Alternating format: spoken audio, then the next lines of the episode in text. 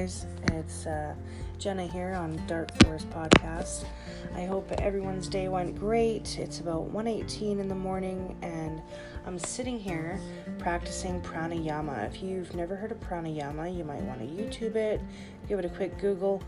Uh, prana is energy, and yama is regulate. You're regulating your energies. Okay and the purpose of pranayama is being able to exhale all that extra carbon dioxide that you normally don't get rid of in your day to day breathing.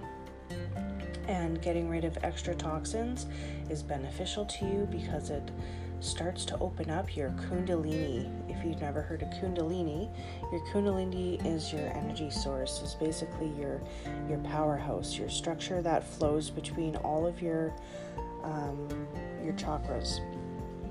And like I was talking about before, I'm opening up my base chakra, starting at the bottom, working my way up. And so last night I slept in the color red.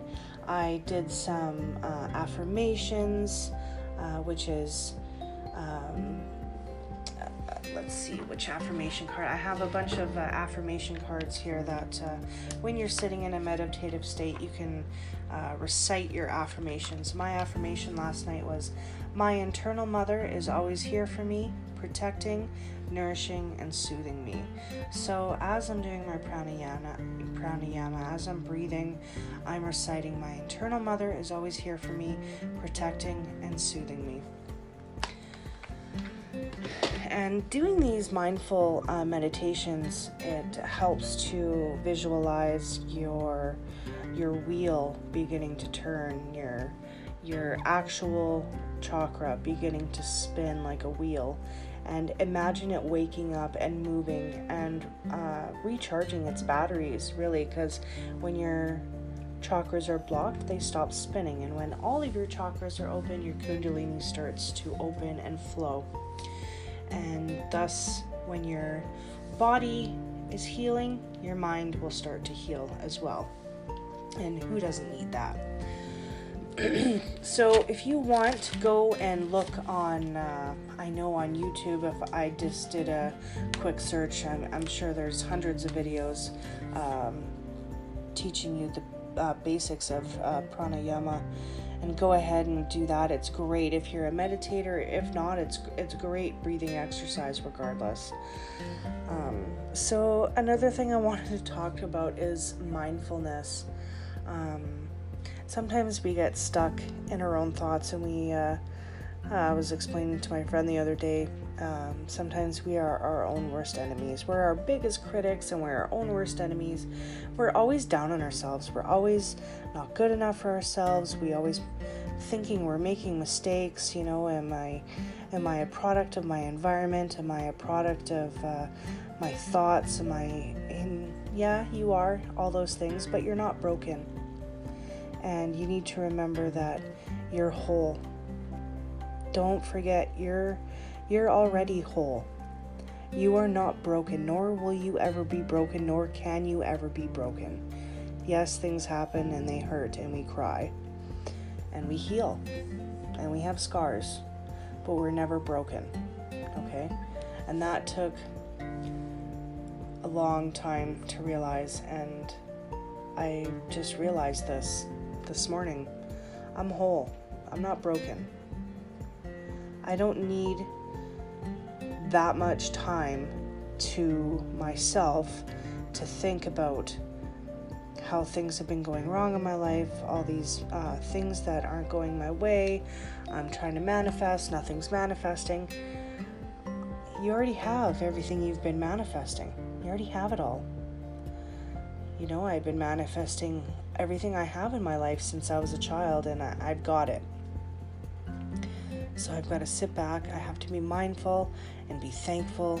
And when you're mindful and you're thankful, suddenly everything fits into place. Everything is as it should be, and you realize you're just a small, small drop in an ocean of thoughts and experiences, and it's not all that bad, and it's not all that dramatic. It really isn't. And yes, we're special. We are absolutely amazingly special, and we need to realize that.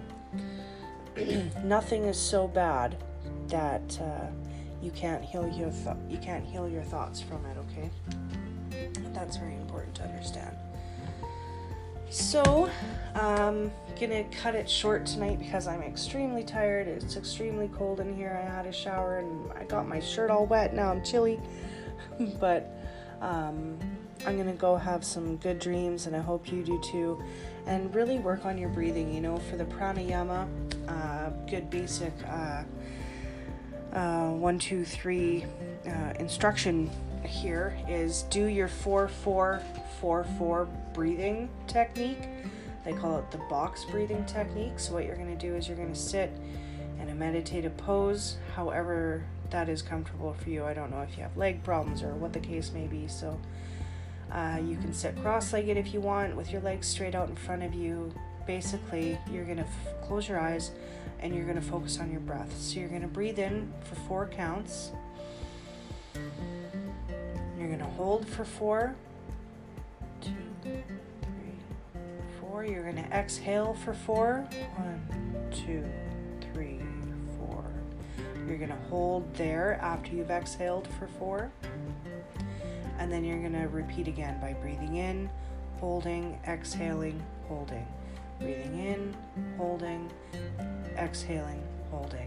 So do your four, four, four, four counts four times, four times a day for four days. And you'll see how, uh, how that is beneficial to you. you know, when I do the breathing techniques, it's really apparent. If you count how many seconds you naturally breathe in and naturally breathe out, uh, there's a lot of synchronicities uh, within your breath, within your body, within your molecules, your makeup to life. And it really ties into the Fibonacci sequence, which we can get into another day. But um, have a great night, everybody. I hope you have a great sleep, and we will talk to you again tomorrow.